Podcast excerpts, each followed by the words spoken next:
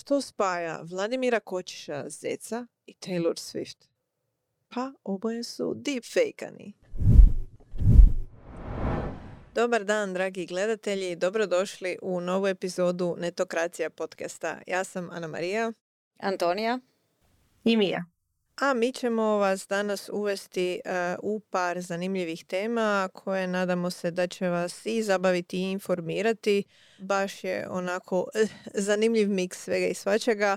Uh, od deepfake-ova preplata na servise koje nikad ne biste očekivali da će imati preplatu do uh, opet vraćamo se na AI, odnosno AGI i naravno naše topove i flopove. Pa najbolje da se odmah bacimo na posao. za sve one inače koji se možda nisu preplatili, jedan brzi poziv da to učinite i aktivirate zvonce da biste mogli dobiti obavijesti o novoj epizodi. A mi krećemo sa deepfake-ovima. Vjerojatno ste i sami naletjeli na dva, tri, a možda i više njih. Stvarno su nezaobilazni ovih dana ovu godinu će i nadalje vjerojatno obilježiti e, poplava laženih videa koje je generirao AI, a uglavnom prikazuju najčešće poznate osobe u raznim situacijama, manje ili više smiješnim, koji progovaraju ili nagovaraju publiku na nešto, ovisno naravno o agendi onoga tko ih je kreirao.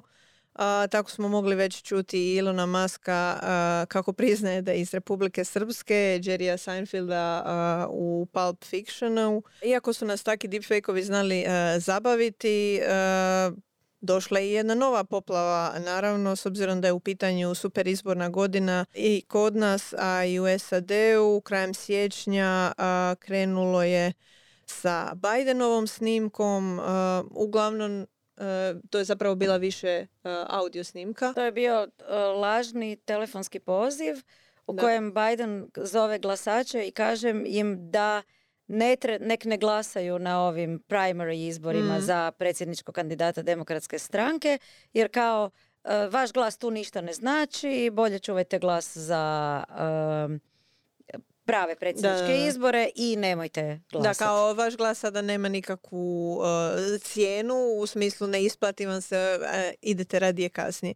Što je naravno bila dezinformacija i neka vrsta obmane da se ovaj spriječi glasače da izađu uh, na izbore koji su isto važni. I ja mislim da je bilo obavljeno oko 25 tisuća takvih lažnih telefonskih poziva, tako da ono nije zanemarivo. Potom naravno e, smo imali situaciju sa političarima i u Hrvatskoj, točnije e, Zoran Milanović, naš predsjednik, je pozivao ljude da ulažu u MOL.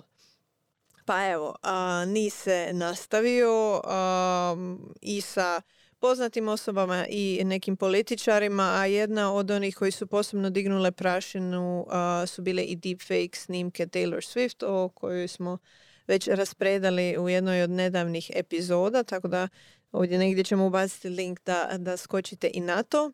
U taj miks uh, deepfake-ova na domaćoj sceni vidimo uh, da se pokazuje sve više i više uh, primjera gdje se rade lažne snimke vijesti, odnosno nastupa televizijskih voditelja koji u isceniranim reportažama ili razgovorima sa drugim deepfake-anim sugovornicima pozivaju na neke aktivnosti. Primjerice, investicije u kriptovalute ili evo MOL, što bi ovisi kako kome što u pitanju je ne mora nužno biti loša stvar, ali jest nužna kad vas obmanjuju o sigurnoj dobiti ili da uplaćujete te iznose preko neprovjerenih servisa. A tako je nedavno osvanuo i video s voditeljicom RTL Direkta, Mojmirom Pastorčić i bivšom predsjednicom Kolindom Grabar-Kitaroviću koje gledatelje pozivaju da investiraju 250 eura, samo šitnica, ali e, za to ćete dobiti čak i 200, e, odnosno 20, 20 tisuća, ja mislim, bilo eura, a, laganini zarada, zašto ne?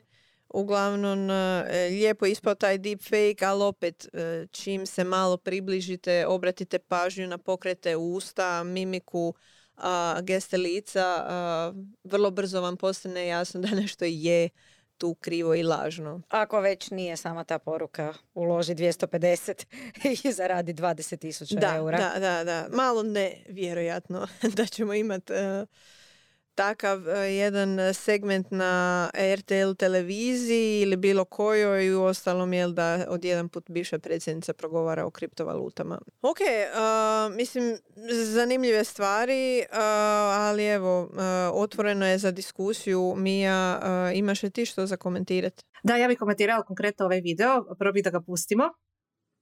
Svaki građanin Hrvatske, neovisno o svom financijskom statusu, može svaki mjesec primati 20.000 eura putem predstavljene platforme Kolinde Grabar-Kitarović. Hajde da je poslušamo pa morat ću otkriti istinu pred ljudima. Već godinama testiram ovu trgovinsku platformu s raznim valutama i resursima što mi osigurava stabilan prihod. Stoga sam odlučila reći istinu. Kriptovalute stalno mijenjaju svoju cijenu pa se može zaraditi puno novca kupujući ih kad padaju i prodavajući ih kad... Tako da za one koji nas gledaju mogu i vidjeti i čuti kako to izgleda, oni koji nas samo slušaju mogu čuti kako zvuči taj video, pogledati ga na našem, u našem članku koji smo, o kojem smo detaljnije pisali, linkat ćemo na njega. ono što meni fascinantno je to, prvo imajte na umu da je to namijenjeno mobilnim uređajima. to je oglas u obliku storija koji se objavio na mobitelima i u takvom je formatu uspravnom. Tako da i ako se vidi na usnama da nešto nije u redu, opet treba imati na umu kakav uređaj ima osoba koja gleda, može pomisliti da je loša internetska veza, pa mislim imali smo svi video pozive koji su izgledali loši od ovog videa, a bili su stvarni.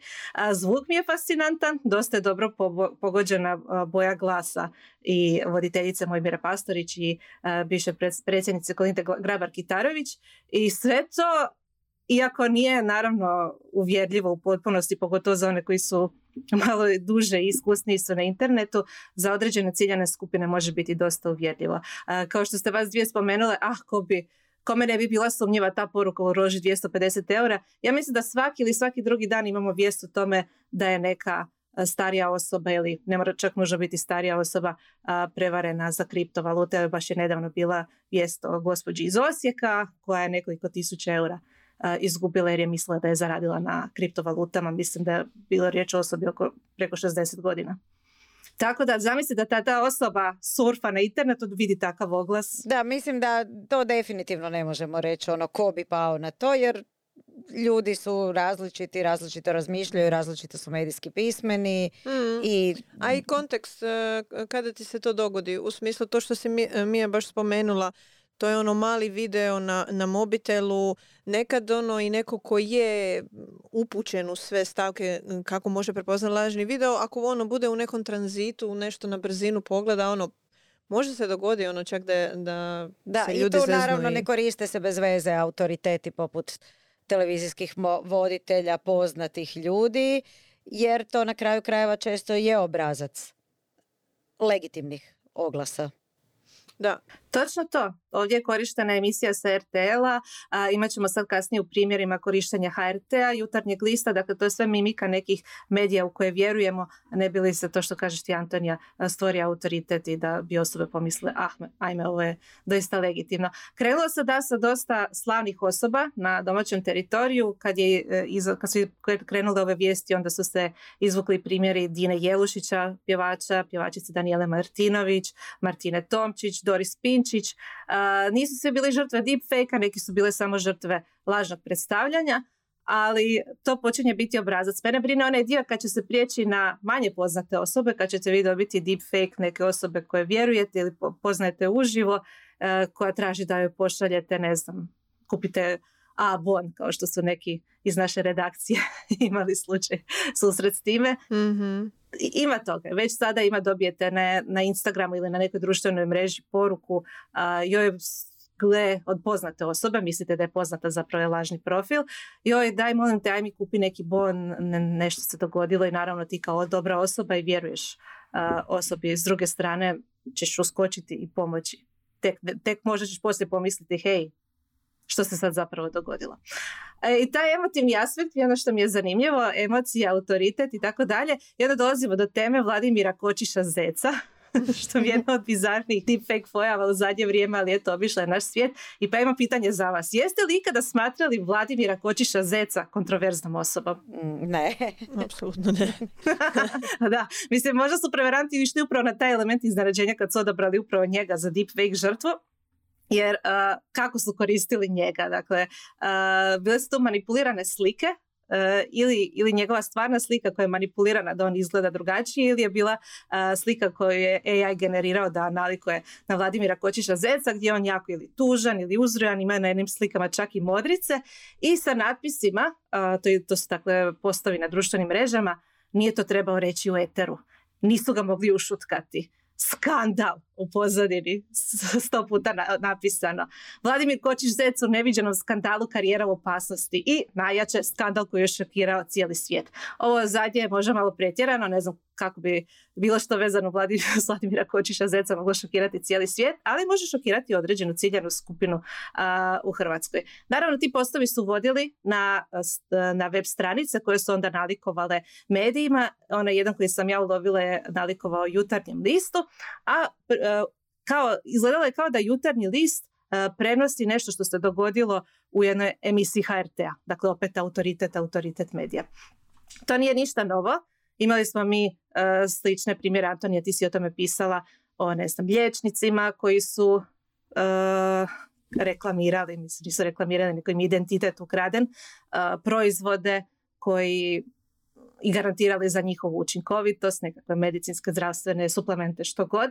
Ovdje je isti taj modus operandi, samo što je različito to što im nisu, što nisu Vladimiru Kočišu Zecu ukrali sliku, nego su izgenerirali da izgleda još dramatičnije i još možda uvjerljivije. Ono što je fascinantno u cijeloj toj priči, dakle o čemu je taj članak iz lažnog jutarnjeg lista pisao, a, je pisao, pisao je o Kočiševom nastupu na emisiji HRT-a koju vodi Barbara Kolar, opet još jedna osoba, autoritet.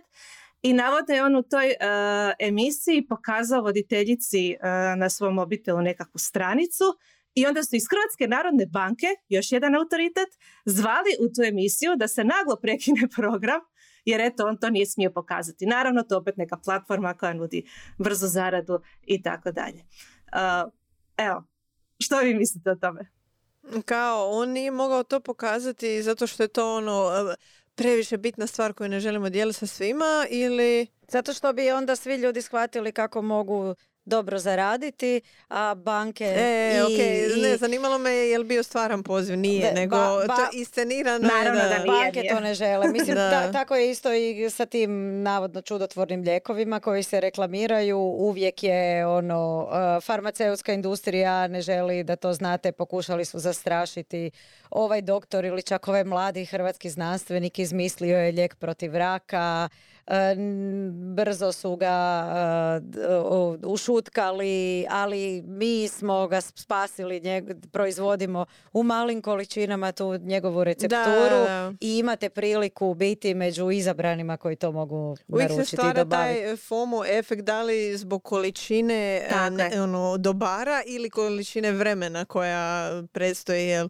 Tako da ono ili je nestaće doslovno sutra ili je ono nemamo dovoljno ili otkrili smo, ali ne smijemo reći. I tako. Ali on, ovo je znači taj, mi, imitira se onaj neki generalni ili barem kod određene skupine uh, osjećaj koji se prožima pogotovo od covid ne vjerujemo institucijama, ne vjerujemo nikome.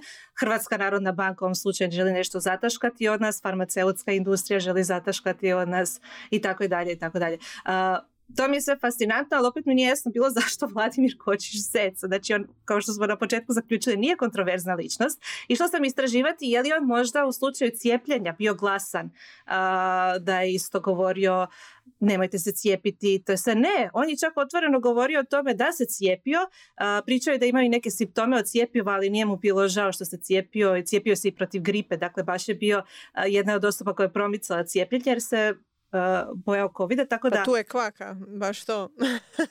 u smislu, ne, neki fan koji je možda bio antivakser je bio, aha, ma nemoj, moj zec ovako govori da se svi cijepimo, sad ću ja njemu pokazati.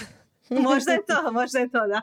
Dobro, išla sam vidjeti da li možda u, u tom smjeru postoji odgovor, jer mnogi su zapitali zašto Vladimir Kočiš zec. nije medijski eksponiran, nije ništa i onda još bizarno povrh svega zato što, zašto, da su paralelno dok su trajali ovi skemovi da se navuče ljude na tu platformu za brzo zaradu, su druge stranice proglasile Vladimira Kočiša Zeca mrtvim. I ono, znate, crno-bijela slika, sve opraštamo se od naše zvijezde. I onda sam zaključila da je to čisto demografska odluka bila zašto odabrati Vladimira Kočiša Zeca. Jer ako pogledamo koji su godište bili poznati hrvatski pjevači koji su posljednjih godina preminuli, to se otprilike slaže s njegovim dobom. Znači, Oliver Dragojević je 47. godište, Milo Hrnić je 46. Vladimir Kočiš Zec je 48. Čak su i mlađi im preminuli nedavno. Ne, super mi je. Jesi to ti izvukla te podatke sad? E, da! Odlično, odlično. To je to. Evo, Jasmin Stavros je 54. Tako čak je bio i mlađi, Masimo Savić 62. još mlađi od Vladimira Kočiša Zeca, tako da nije tako nevjerojatno da uh, Vladimir Kočiš Zec premine i naravno određene dobne skupine će reagirati na to.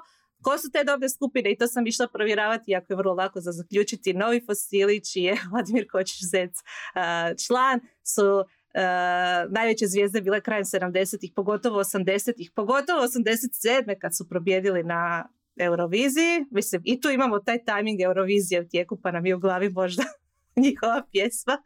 Uh, to je to. E, ti, te ciljane skupine su znači ljudi 60, 60 plus godina, eventualno i njihova djeca koja su slušala, slušali nove fosile kao djeca, znači oni koji su rođeni početkom 80-ih ili stariji od toga.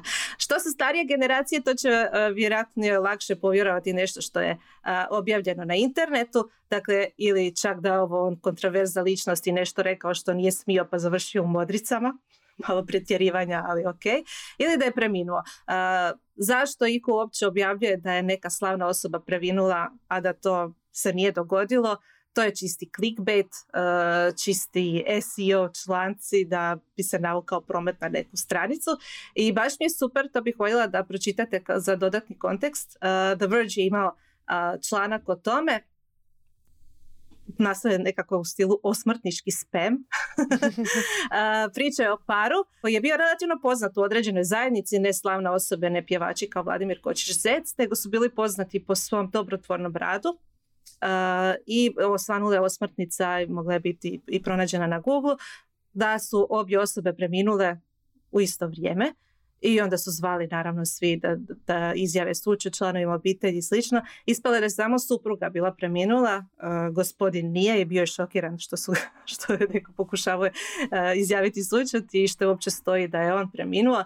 I čak je bio i opis i od čega su preminuli od nekog sindroma umora, ne znam, neka izmišljena bolest možda i nije, ali zvuči jako neodređeno i uh, opis o tome čime su se oni bavili kao par i linkovi koji su vodili na neke druge SEO, clickbait stranice uh, i tako dalje. Cijela industrija postoji osmotničkog spama, to nije nova stvar, postoji kako postoji optimizacija za Google, ali zahvaljujući AI alatima puno je lakše generirati neke tekstove zašto je neko umro i skrepati neke informacije o njihovom životu da ta osmrtica izgleda realistično. Tako da evo, to je jedan razlog zašto je i Vladimir Kočiš Zec preminuo. Ideja tih stranica je znači, imati lažne tekstove da su ljudi random ljudi, bilo koji ljudi uz pomoć jaja, sad se to može raditi ono na tone. Prije su bile slavne osobe, sad sve više ima ovako. Znači kad neko googla ime i prezime te osobe, zapravo da dobije rezultat da je ta osoba umrla i klikne da vidi šta se dogodilo i a za to vrijeme se serviraju oglasi, ne? I taj neko ovaj, zaradi od oglasa. O Bože. Mislim, dogodilo se i meni kad sam googlala neke osobe i onda ti se među prvim rezultatima pojavio ono uh, iz, ne znam, ta i ta dead or alive. Aha. I onda naravno, ja se sjećam da smo, googlali smo nešto i onda uh, naravno ja to više ni ne registriram, znam da je spam, ali bilo je nekih ljudi, oh, Isuse, zašto ovo piše, zašto ovo piše? Da, zanimljivo. Ono, možda čak Google ima negdje integrirano kada skuži jel, da je neko prišao granicu ovaj, da se to pojavljuje a, automatski. Jel? Ne, ne, nema, nema. Nego jednostavno postoji puno sadržaja sa naslovom Is that person dead or alive? I neko ko je pisao članak članak o tome. To Odnosno, se, neko radi ovo što si ti sad spomenila, da. procjeni da bi sva ta osoba trebala biti I to se dinamički generira, doslovno ako googlaš ime i prezime, uh, izvuče taj uh, kao Pa da, ali zato što se počelo pojavljivati više takvog sadržaja, počelo se zato što je ta osoba došla u te godine i neko je skužio, aha, pa sad je pravo vrijeme njega iskoristiti ili nju. Super je za slavne osobe u rezultatima pretraživanja što se odmah pokaže ona kartica osobe, bilo da je, su podaci s Wikipedije ili neke druge stranice gdje ima nečija biografija, onda tu možeš vidjeti ono, da li postoji završna godina nečijeg života, pa znaš je li preminuo ili nije, ali za evo, tako osobe koje nemaju svoju Wikipedia stranicu, poput ovih ljudi koji su se bavili dobrotvornim radom, ništa ih neće spasiti. Tako da, evo, dolazimo u jedno novo doba spema, uh, jedno novo doba sadržaja koji kvari internet. E, I ja bi se još samo vratila na Vladimira Kočiša Zeca da istakne jednu zanimljivost. Naime, s obzirom na to da je on žrtva AI deepfake-a, zanimljivo je što ima unuku koja se bavi AI-em, ima svoj YouTube profil pod imenom AI WizKid i je završila u medijima zato što je napisala knjigu uz pomoć AI-a. Možda mu može pomoći nekako s, ovom situacijom. Pa da, da, da, da. A možda promijeni mišljenje o umjetnoj inteligenciji. da, meni je fascinantno jer eto, uvijek kad smo u nekoj prošlosti razmišljali o tome kamo će nas dovesti umjetna inteligencija i sadržaj generiran s pomoći AI-a, jeste li ikad mislili da ćete naići na osmrticu Vladimira Kočiša Zece ili to da je se on našao usred nekog velikog skandala koji je Hrvatska narodna banka pokušala spriječiti.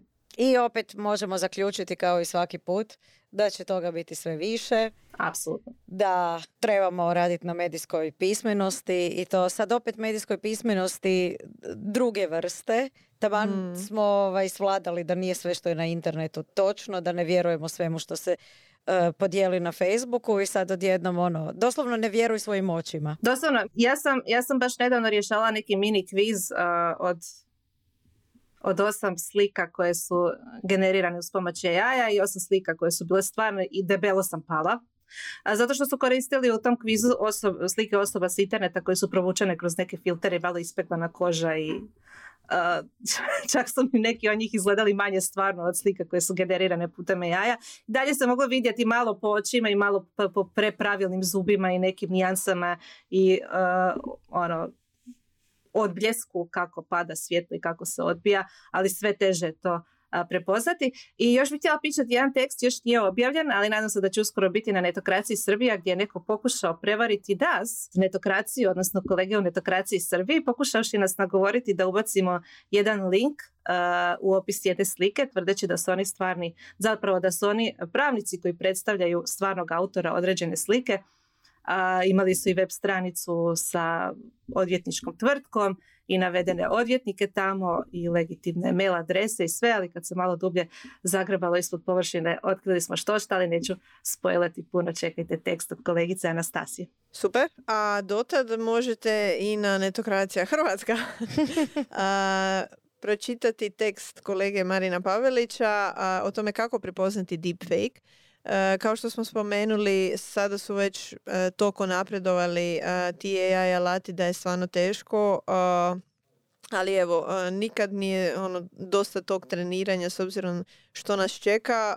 Ima tu par baš detalja oko toga na što obraćati pozornost kad su u pitanju lice, obrazi, čelo, brada, naočale, kao što smo spomenuli i kako pada svjetlost, odnosno na kojim mjestima bismo trebali očekivati e, sjene u odnosu na to i slično. Kao što je i Mija spomenula, imate mogućnost isprobati ka, odnosno imate mogućnost testirati svoja znanja na Detect Face e, fake stranici koju ćemo linkati u opisu, a i postoje alati koji e, sami mogu jel, vam dati neku procjenu koliko je neka snimka lažna ili ne. Do, do duše, opet se vraćamo na ono da su toliko sad već dobri ti uraci da su i ti alati malo podbacili po pitanju toga koliko mogu dobro tako da, ono, morate koristiti nekoliko načina da, da procijenite e, dok je ovakva situacija da su to neke ono relativno sadržaj jel, od Republike Srpske do toga da neko prodaje kriptovalute na prvu već ono malo čudne, super, ali jel, kad se dogodi ovako da Biden ili netko sličan sa nekim kredibilitetom i sa nekim staloženim i argumentiranim stavom predstavlja nešto ili vas nagovara na nešto, e, to je već onda malo zeznutija stvar. Mogu ja završiti samo sa jednim kuriozitetom. mm znači, kako je Trump sada u opet novoj kampanji da bude kandidat republikanske stranke, na nekom skupu su ga snimili da je rekao nešto prilično glupo i ta snimka se proširila. Na što je Donald Trump rekao, to nisam ja, to je deepfake. Da, da, da, da, da, da, super da si to spomenula. Da. Tako da ide i u obrnutom, ide i u obrnutom smjeru. To je ekvivalent onoga, hakirali su mi profil ili stranicu kad objaviš nešto glupo. Mislim i općenito njegove fake news, ne uh, priče. da, da, Deepfake, sad će biti umjesto fake news, deepfake. znači, to mi je smiješno. Imaš s jedne strane ono legitimne ljude uh, koje se stavlja u situacije koje se nisu dogodile i onda ovo što se dogodilo je super obrana. Uh, nisam to ja rekao, to je, to je deepfake. Yes, yes. Blago nama što nas sve čeka. A dalje još neke ovako čudnikave stvari. Um, otkrili smo da neki servisi za koje stvarno nikad ne biste rekli da ima smisla da aktiviraju, odnosno ponude preplate svojim korisnicima, evo odjedan put misle da je to dobar potez. Pa želim uskočiti u to sa Antonijom. za početak možda najbolje da počnemo o preplati na aplikaciji za naručivanje taksija. Znači, zamisli, pretplata plati pretplatu u aplikaciji za naručivanje taksija.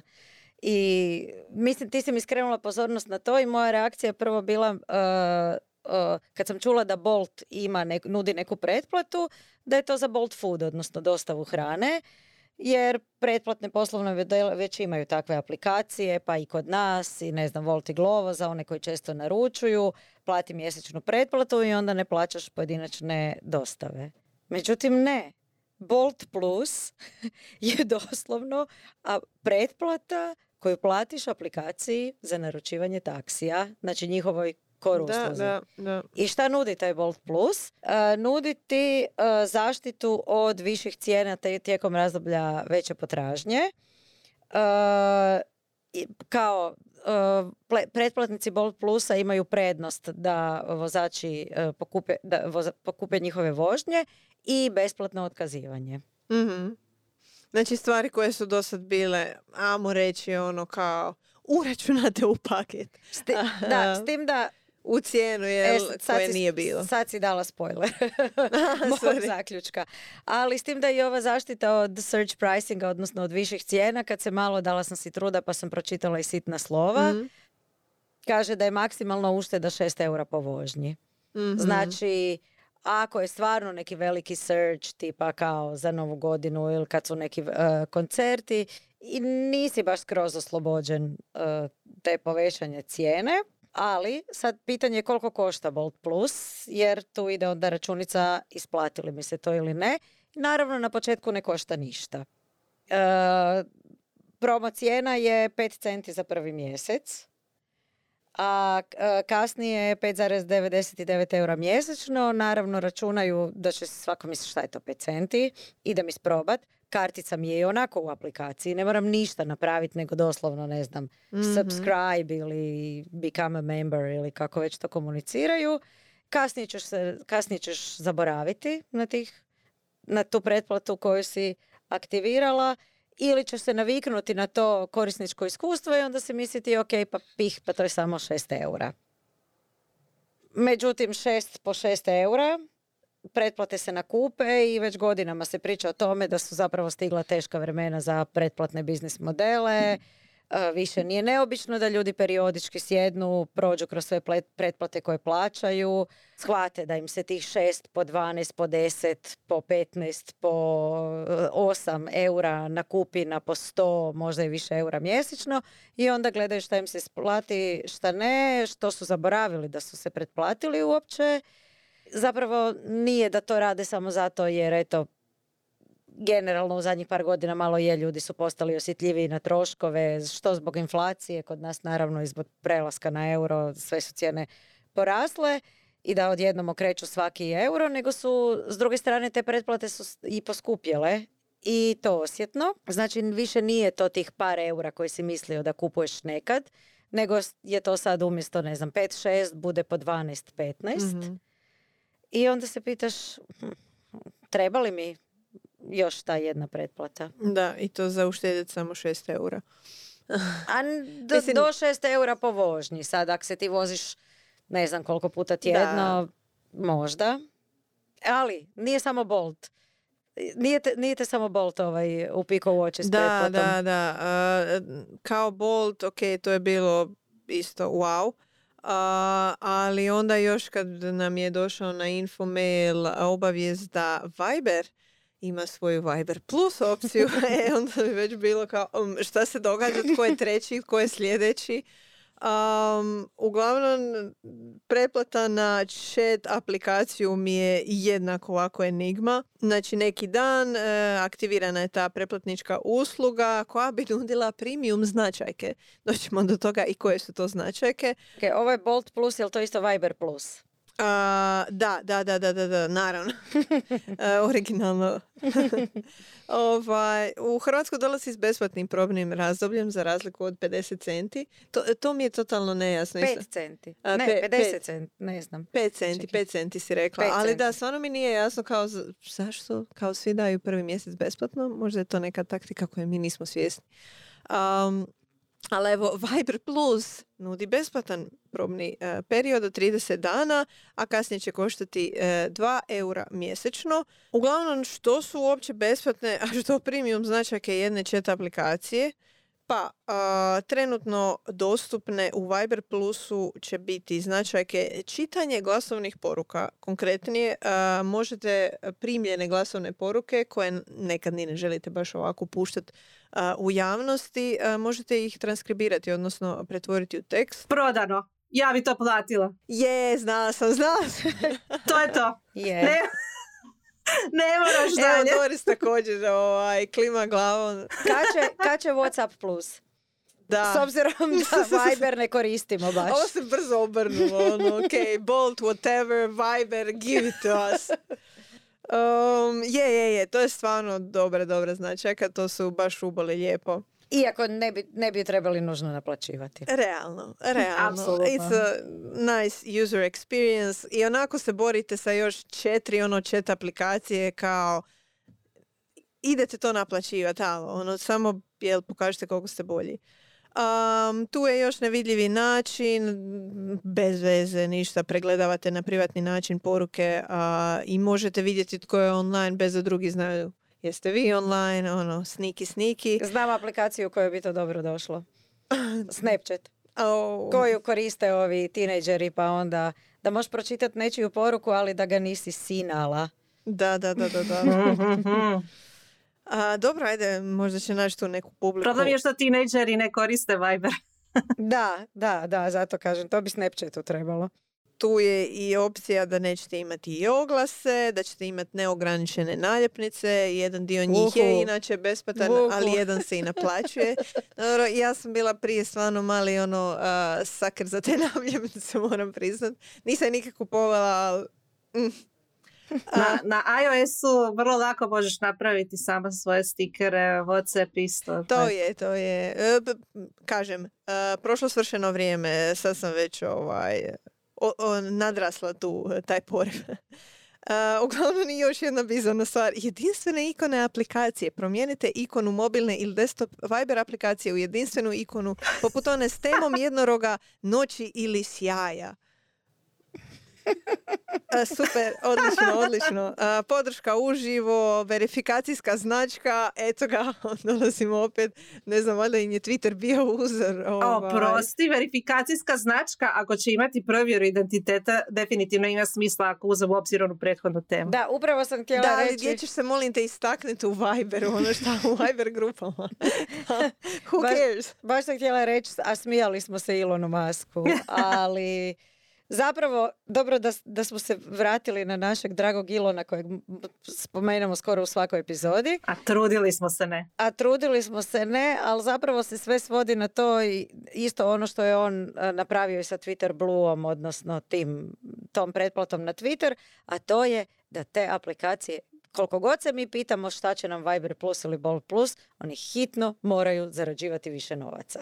Mm. Jednostavno u tome je stvar i zašto sad odjednom kao što sam rekla, aplikacije čija je glavna vrijednost nekad bila da donose odlično korisničko iskustvo na neko ustajalo tržište e, konkurencije koja je bila uspavana, sad odjednom traži da platiš ekstra za podnošljivo korisničko iskustvo, za stvari koje su se prije e, podrazumijevale i moram ovaj, iskoristiti priliku, jer to je jedna od mojih omiljenih tema, jedan od omiljenih članaka, da uh, citiram novinara New York Timesa Joa Melušija koji je to nazvao kraj millennial lifestyle subsidy, odnosno kako bismo to rekli, poticaja za lifestyle milenijalaca, odnosno završilo je zlatno doba svakakvih lifestyle, lifestyle startupa i tek aplikacija koje su po smiješnim cijenama nudile stvari koje su nekad bile dostupne samo bogatima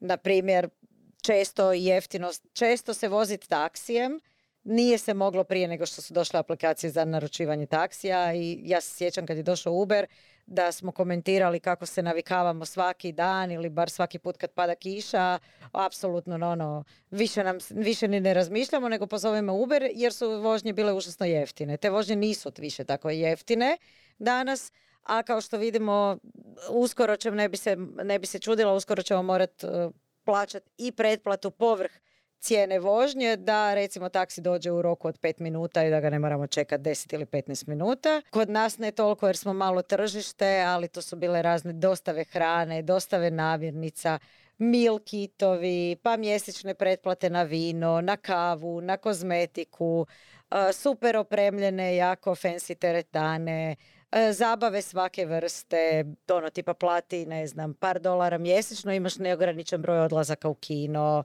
pa servisi, odnosno aplikacije preko kojih e, si mogao naručiti da dođu kod tebe, pokupe prljavi veš i vratiti za par dana dostave oprani i opeglani, to je sve koštalo par dolara mjesečno, što, a prije toga je koštalo par desetaka ili stotina dolara mjesečno.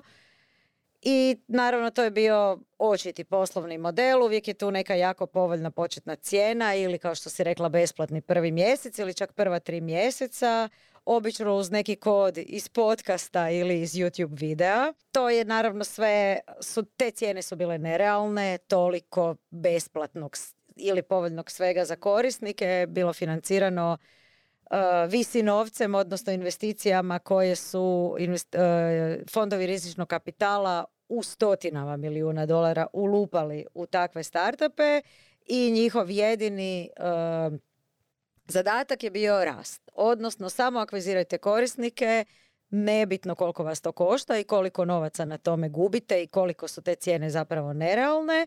Bitno je da stvorite naviku korištenja, da izgradite tržište u nekim slučajevima i da se istisne konkurencija i sad ajmo reći da se taj millennial, to subvencioniranje milenijalskog stila života je krenulo negdje dvije i 13. 14. 15. To sad već traje 10 godina i ti startupi odjednom ne mogu više imati good bitke od stotinu, stotina milijuna dolara godišnje, moraju početi zarađivati, polako su počeli dizati cijene, a kao što vidimo smišljati nove poslovne modele pogotovo od kad je li je prije, uh, kad skoro dvije godine došla startup zima, odnosno prestao je takozvani zero interest rate doba, nema više toliko uh, novaca u fondovima rizičnih kapitala, ne, ne financiraju se startupi sa takvim. Zapravo, stvari u tome da uh, poslovni modeli kakvi su bili na početku, mnogih tih biznisa u principu nisu imali smisla. Bili su od početka takvi da gube novac i sad moraju to, sad kad su usvojili tržište, moraju to sve nadoknaditi i zato eto nam i ovog plusa, zapravo i- ovog plusa, onog plusa i morat ćemo zapravo sve više Mm. plaćati da, da ne pričamo, mislim da smo spominjali zadnji put, Netflix Da, poskupljuje. ali pitanje je hoćemo li plaćati. U smislu, uh, opet je li sad uh, ovo što oni rade kao doslovno testiraju poslovne modele koji su zapravo trebali testirati davno.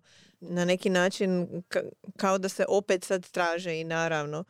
Um, ali malo je kasno. Proti je bilo traction, traction, skuplja i korisnike. Ost- Ostalo manje bitno. Skuplje korisnike jednom kad se navikneš Da, da, da, ti je ali- lako naručiti dostavu, da, da, ovaj, da imaš tu mogućnost pozvati uvijek taksi. Jednostavno, ono, promjena stila života, načina života. I sad smo svi robovi i to još jedno dokazuje zašto je tako teško napustiti neku platformu koja postaje sve gora i gora. Twitter, na primjer, i dalje živi. Ja sam, ja, ja sam obrisala Twitter, kao što sam rekla prošli put, i ne fali mi. I dalje živi. Bila ti na njemu ili Ne, ne, ne, ok. A, ovaj, iako, ako, joj, jel, moram o Twitteru. A, vi- čitala, čitala sam danas jednu kolumnu pa, pa je ovaj autor napisao da Twitter sve više liči na Uh, I zapravo isto bio nekim AI deepfake oglasima koji nisu imali smisla. Da je rekao Twitter je onako platforma na kojoj se botovi dopisuju s botovima. Nemoj tako. Elon Musk je rekao da će riješiti sve botove kad je došao. Opet, Rekao je on puno toga. opet nas je uspio ovaj, skrenut s puta. Da, uglavnom, eto, baš zanimaju me, ovaj, ako netko od slušatelja, gledatelja ima komentara, mene bi baš zanimalo ovaj, šta misle o tim različitim plus pretplatnim uh, poslovnim modelima i ko, ko će to plaćati. Ne znam, ne, ne znam je li to neki ono, samo pokušat ćemo pa što bude, jer čini mi se da nije ništa više od toga. Ali u kontekstu ovoga što spominješ, jel tog millennial lifestyle, lifestyle mi je zanimljiva poveznica, jer jučer je bio vizionar godine, um, krovnu nagradu kao i onu tehnološkoj kategoriju, kategoriji je osvojio Damir Sabol. a, Mislim da ne moram puno objašnjavati ko je e, on e, i zašto je definitivno zaslužio takvu, e, tako jedno priznanje. Ali em, taj dan je bio posebno zanimljiv zato što je prvi put netko e, iz OpenAI, odnosno bivši OpenAI-ovac, e, došao u Hrvatsku, održao predavanje o AI-u, ali u e, konkretnijem smislu o Artificial General Intelligence-u, koji smo zapravo već e, otvorili na neki način u jednoj nedavnoj epizodi. Da sad ne ulazimo u sve detalje, imate e, izvještaj sa dosta dobro razrađeno njel- njegovom tematikom. Doduše, on je... Gdje samo moramo, moramo stvarno imati džingl, a Marija pića tekst. Ja sad samo slajdan, uopće više ono neću, neću raditi kerefeke. Ovaj, e, očekuje, očekivano je da će biti bar jedan tekst pičan. Ili e, evo, kao što vidimo sad pokušavam i epizode gurat. Ali uglavnom e, u izvještaju sam se stvarno potrudila koliko sam mogla iz tog njegovog jako kratkog, ali tako sa, ono, sažao je toliko toga u to jedno predavanje. Imam osjećaj da, da ono je lako promaklo masu toga bilo kome koji je ono možda slušao sa pola uha. A to, toliko zapravo nekih bitnih tema koje će se razlačiti sad u narednih a, 3-4 godine. E, samo je pitanje jel kad će i, i mainstream mediji pohvatati sve neke e, te detalje oko AGI-a i što nas čeka. Ali on je spomenuo baš ovaj dio uh, luxury staples uh, kao jednu od stvari koju će AGI kao takav donijeti, odnosno uh, put uh, prema tome uh, očekuje nas da ćemo stvari koje prije generacije nisu si mogle priuštiti sada imati doslovno na izvolite, na gotovo. Ne znam, U- ne, ne vidim. Da, ali Kako do konkretno toga? ima smisla a, u smislu kad pogledaš evo što mi danas uopće imamo od opreme kad zamisliš prije 50 godina tko si je mogao priuštiti imat neki studio Ne, sve mi je to jasno. Ok A kao, ali to, do toga je doveo tehnološki napredak. Ne E, pa- nužno artificial generate, general intelligence. U tome je stvar što je AGI doslovno sljedeća industrijska revolucija i to ne bilo kakva industrijska revolucija, nego on navodi e, točno konkretno i zašto će to biti industrijska revolucija kakvu nikad do sad nismo imali i kako vjerojatno nećemo nikad više ni nadići u smislu da će se doslovno preokrenuti sve na glavačke koje će nam to mogućnosti donijeti u a, svim aspektima, znači od toga jel, da ćemo moći riješiti neizlječive trenutno bolesti, do toga da ćemo moći riješiti situaciju s tim koji su poslovi danas održivi, potrebni i slično, morat ćemo preispitivati neke svoje identitete na osnovu toga što i kako radimo, jer više uopće neće imati smisla pola poslova a, naravno, jer tu dolazi cijela ta priča, a, ajme, AI će nas sve zamijeniti, ali zanimljivo je da on spominje, ako pogledamo neke ono informacije i istraživanja iz perioda nakon velikih prekretnica, odnosno industrijske revolucije, one su zapravo donosile poslove i to 50% više poslova. Znači, u konkretno tom aspektu jedni poslovi će nestati, drugi će doći, a, a što se tiče tih nekih luxury staplesa, tu konkretno nabraja stvari poput da ćemo, ne znam, da će naša djeca moći imati na dohvat ruke AI asistente koji će im objašnjavati gradivo, nećemo se mi morati s zezat. S druge strane, mi ćemo moći svakodnevno ono sa svojim AI doktorom odraditi neki kratki check-up ili slično i da će nam to biti dostupno ono ovako i to besplatno i da će te neke stvari jel, koje je uopće teško sad zamisliti kao da su dio našeg ono normalnog života koje se sad čine ono ne, nedostupne ili da će možda ono biti i preskupe možda, a, da će biti zapravo svima dostupne. Ja ću samo reći da me to jako, jako podsjeća na We are making the world a better place. Mm. Nemoj zezati. Paradigmu svih tih startupa sa početka 2010-ih kad su nam obećavali da će zapravo tek i startup uh, poduhvati isto tako svašta nam olakšati, donijeti blagostanje, ne znam, uh, izjednačiti nejednakosti. Uh, puno toga nam je olakšala tehnologija dijelom se dogod, su se dogodile te promjene kakve ti sad nabrajaš u smislu da su nam dostupne informacije, znanje, ne znam, o, u obrazovanju i svašta. Dijelom jesu i dogodilo se i to da su neka radna mjesta nestala, neka se promijenila, svašta nešto, ali da je to sve besplatno i lako dostupno, vidi temu prije, temu prije ne? Ja, ja bi još dodala ako mogu e, i temu prije ove, jer mislimo da će svijet postati bolje mjesta, a onda imamo AI generated osvrtice slavnih osoba. Uvijek treba imati na umu i taj cijeli aspekt. E, Dohvatio se on stvarno različitih tih nekih momenata i nekih negativnih i slično, ali na početku je zapravo ispominjao kako on na to gleda dosta kroz roze naočale, dao je taj disclaimer, između ostalog i, i naveo je da želi da zapravo odemo sa tog predavanja razmišljajući kao da nas čeka prosperitetno doba.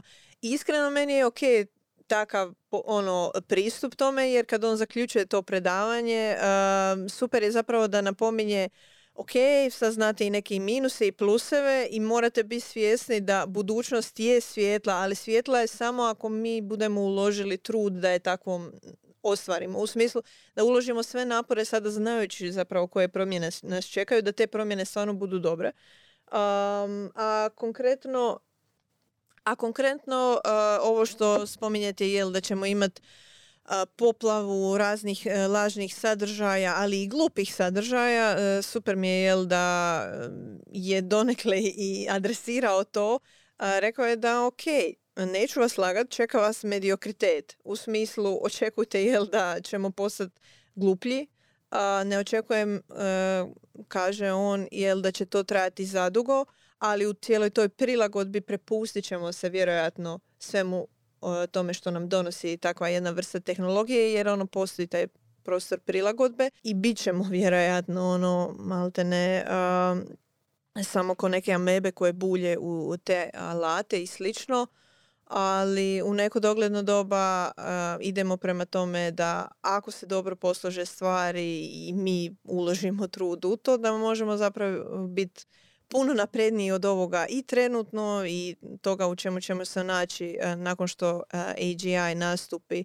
U smislu imat ćemo naravno puno više vremena da se posvetimo stvarima koje nam zbilja znači nešto u koje polažemo puno veće vrijednosti nego što trenutno ovaj, u ovakvim okolnostima života i svijeta imamo. Jel? Ništa, ja se nadam samo da ovaj, e, naši poslovi neće nestati, da, jer mi se čini da ćemo imati još deset godina o čemu snimati podcaste.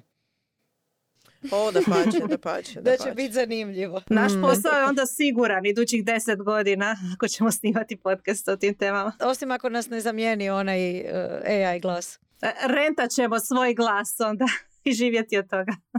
Konkretno je baš spomenuo za nove generacije, jel kao čemu se okrenuti što se tiče edukacije, e, gdje usmjeriti svoju ono, neku profesionalnu viziju, kao zaboravite vještine, ono, ništa od toga, neće biti bitno kasnije.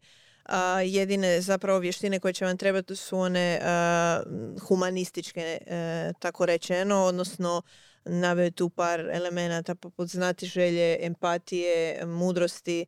Uglavnom, realno e, sve ove neke e, poslove ok, gdje mi imamo određeni skill set, isto tako je jako bitno jel da mi donosimo neko svoje ono jako ljudsko ovaj zapažanje na, na sve te kao stvari koje se čine jako uh, konkretnima, ali mi smo tu zapravo da ih obojamo na neki način i da ih protumačimo i uh, pitamo vas da isto ih tako komentirate na e, svoj humanistički način. E, a kad smo već kod poslova umjetne inteligencije i deepfake-ova, uh, prijateljica se nedavno prijavljivala uh, na jedan natječaj za posao i imali su onu zahtjev koji je onak tako od prije deset godina kao snimi nam video u kojem ćeš u kratkim crtama objasniti zašto si ti baš dobro za, ovaj, za taj posao. I znate što je ona odgovorila? U doba deepfake-ova nema šanse da vam snimam ikakav video. Mm. Oh, wow. Bold. Ali super, šta? Uh, stoji. Da, gle nas snimamo se ovdje. Ok, Doris ovo izreži. e, ovaj, a kad već spominješ industrijsku e, revoluciju, teško mi je opet bilo naći ovaj tjedan top, ali sam pročitala jedan uh, odličan članak koji, evo, moj top je taj super članak koji ću preporučiti o jednoj nedavnoj uh, isto tako industrijskoj revoluciji koja je trebala doći, a nije došla. A članak se zove Dude, where's my self-driving car? Ok. Uh, Mene Jesmo to... trebali odmah skužiti iz toga? pa mislim, to je ona kao dude where's my car izraz, a zapravo analiza je šta se dogodilo. Zašto još uvijek nemamo samovozeće automobile? Okay, okay. I... A, ja sam mislila da je neko izgubio svoj auto samovozeći, da mu je odlutao negdje sam. Ne, nego doslovno to. O, obećavali ste nam industrijsku revoluciju koju će dovesti, mm. sa, donijeti samovozeći auti. Da, niste nam doveli ni samovozeće aute. Ništa se nije dogodilo. ja ću reći samo da sam posebno me ta tema taknula jer sam u vrijeme kad se najviše hajpalo pričalo samo vozićim automobilima, radila u industriji u jednom mobility startupu, tako da je to bila aktualna tema. Mi smo intenzivno o tome promišljali i doslovno jednostavno cijela atmosfera oko mene je bila kao da je samo pitanje ono za dve, tri godine će nam zapravo doći mm-hmm. samovozeći auti i druga stvar je zato što osobno ne vozim i onda sam si mislila super, konačno neću ni morat vozit. Evo jedva čekam ovaj, kad dođu samovozeći auti, riješena je većina mojih vozećih problema. mm Taj članak počinje time da je voditelj e, tadašnjeg Googlovog projekta samovozećih auta 2015. E, rekao da očekuje da njegov tada 11-godišnji sin neće e, nikada morati polagati vozački ispit i da će samovozeći auti već puno prije nego on navrši 16 godina, što je vrijeme kad se u Americi može polagati vozački, biti dio naše svakodnevice. Mhm. I od toga kreće preporuka. Nice, nice, super inače, mala digresija, transformeri koji su zapravo razvalili e, cijeli sustav AI, omogućili nam GPT-ove, odnosno chat GPT, oni su objavljeni u paperu 2017. godine, znači jako brzo išao taj moment uh, napretka, tako da ako nam se dogode još jedni transformeri u narednih deset godina, jedni, drugi, dvije takve stavke koje mogu preokrenuti način kako mi e, radimo sa AI-em. Mi smo tamo, mi smo u AGI-u.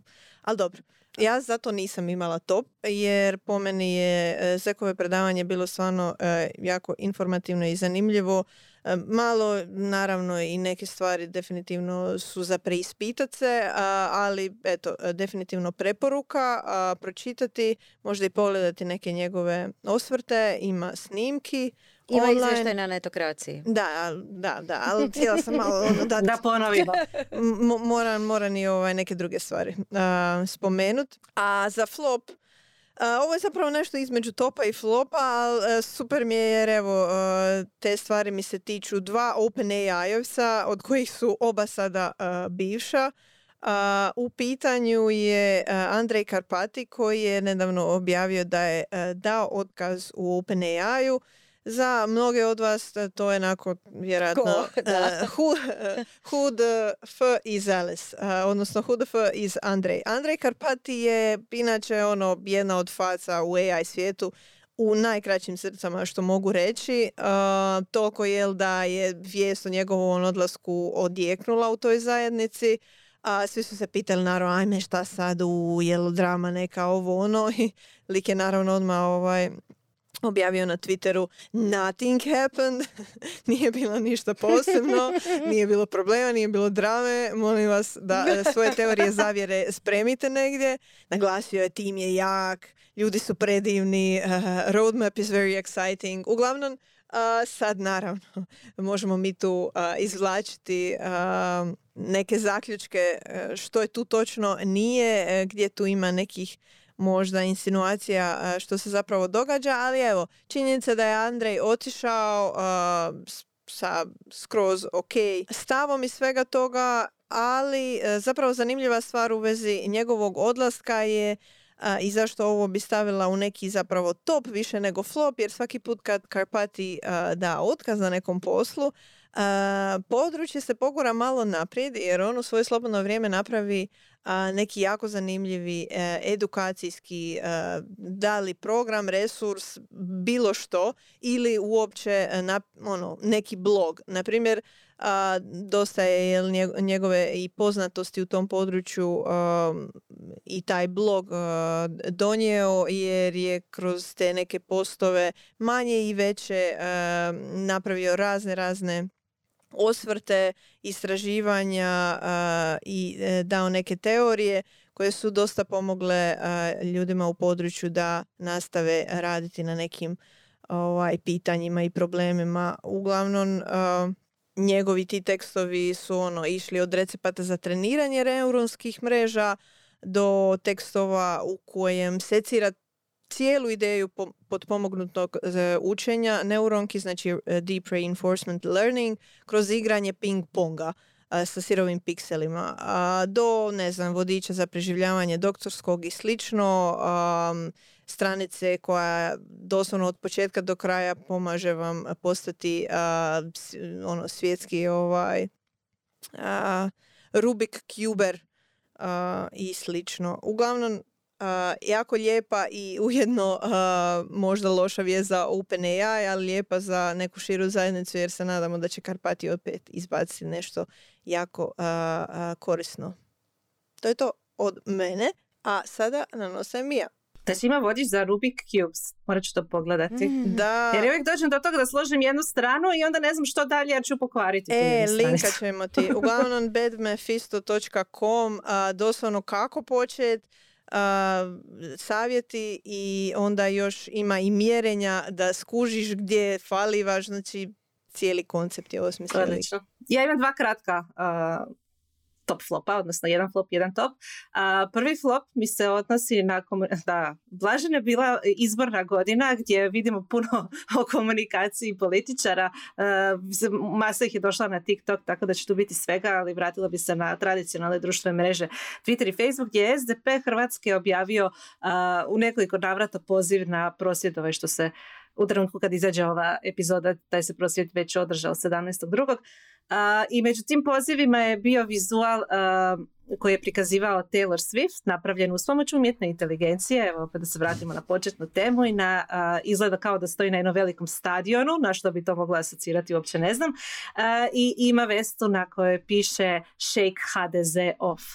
s jedne strane, koji genijalac je to osmislio, druge koji je to odobrio, išao sam malo proučiti je li moguća posljedica tužba ako se koristi nečiji lik bez obzira na to što slika nije od nekog fotografa, nego je generirano s pomoć ja mogu dobiti tužbu, bilo je takvih tužbi, tako da pazite se kad to kreirate, pogotovo ako ste druga najveća politička stranka, jest da je Hrvatska manje bitna zemlja za jednu Taylor Swift, ali nije da nema to neku težinu i koristite to u svojoj službenoj komunikaciji. Dakle, to je meni, evo, flop. Mm, da, ma mislim, flop je i u tome što su pokušali ovaj, kapitalizirati Eh, sad popularnost Taylor Swift u svakom pogledu, je li Taylor Swift, kao što smo rekli u jednoj od prošlih epizoda, može učiniti čak i to da se eh, regulira uh, umjetna inteligencija u SAD-u ali ne može baš čuda. Nije baš sve moguće. ne može. Meni je čak ok da koriste Taylor Swift, jer Taylor Swift je veliko političko pitanje sad u SAD-u i čak ima puno teorija zavjere oko nje koja je njena agenda i zapravo svrha postojanja. Ali, e, znači, poruka cijelo ovoga, pošaljimo kriminalnoj organizaciji poruku da njihovo vrijeme prošlo dosta je i onda napraviš nešto što je protuzakinuto, koristiš nečije lik i dijelo u svoju svrhu bez obzira na to što je generirano uz pomoć ja, ne znači da to smiješ koristiti. Dakle, fail komunikacijski u svakom pogledu. Ali imam to komunikacijski jedan slučaj. Uh, vezan je isto kao i Taylor Swift u Super Bowl. reklama, idemo malo marketing, reklama uh, brenda CeraVe kozmetičkog e, koji su angažirali glumca Michaela Seru da promovira njihove proizvode jedan od genijalnih ono, marketičkih poteza koji sam ikad vidjela i mislim da se to u nečijem marketinškom životu dogodi samo jednom. Dakle, imaš brand koji se zove CeraVe i angažiraš glumca koji se preziva Sera i nagovoriš ga da on ide okolo i tvrdi da je on kreirao taj brand i da visi okolo po lokalnim drogerijama s svijevima i govori e, ja sam Michael Cera, ja sam kreirao ovaj brand i onda da se brand mora braniti, hej, ne, nije Michael Cera kreirao brand, nego ovaj, dermatologisti. Uh, cijela mi komunikacija kod toga odlična i sve je kombinirala naravno reklamu na Super Bowl iako je bilo puno toga po društvenim mrežama prije toga. Evo ako sad uh, googlate V ili Michael Sera dobit ćete prvi plaćeni rezultat na Google razvijeno u suradnji sa dermatologistima, ne sa Michaelom Serom. da bude jasno svima. evo, evo Doris, Doris već googla. Stavi screenshot Doris za one koji možda nisu vidjeli genijalna reklama, je, evo, svaka čast. To mi je, to, kako sam spomenula negdje, to, to je valjda nečiji stan bio koji je radio na brendu uh, Sera da ono, angažira njega i našla sam njegov nastup u jednom uh, show gdje on rekao, pa da, pristupili su samo meni, kombi drugom. Uh, I kaže da mu je fascinantno jer obično njemu brendovi ne pristupaju jer nije aktivan na društvenim mrežama, nema čak ni pametni telefon, uh, koristi neki preklop, ne stari nego novi, da, da, da, uopće nije aktivan nigdje, ne voli ništa vezano s društvene mreže, tehnologije i slično, ali je rekao da ovo morao jednostavno je bilo logično da se pridruži tom To se moralo dogoditi. Sve se poklopilo. Da. To se moralo dogoditi. Oduševljena sam. Odlično, odlično. Baš mi je drago što smo završili na ovu notu. A evo, stvarno smo prošli sve i svašta, puno pitanja, zanima nas i što vi mislite, kako biste vi odgovorili na neke od ovih stvari koje smo se međusobno ispitivali i raspravljali. I naravno, kao i uvijek, pratite nas, ako nas već ne pratite, na YouTube-u, Google podcastu, Apple podcastima i svim ostalim platformama koje možda koristite. A mi se vidimo u idućoj epizodi. Hvala još jednom Doris i Infobipu na, na, na podršci i izdržavanju. I kako se ono kaže? Znači, lajkajte, pretplatite Sve se, komentirajte i vidimo se u sljedećoj epizodi. Da.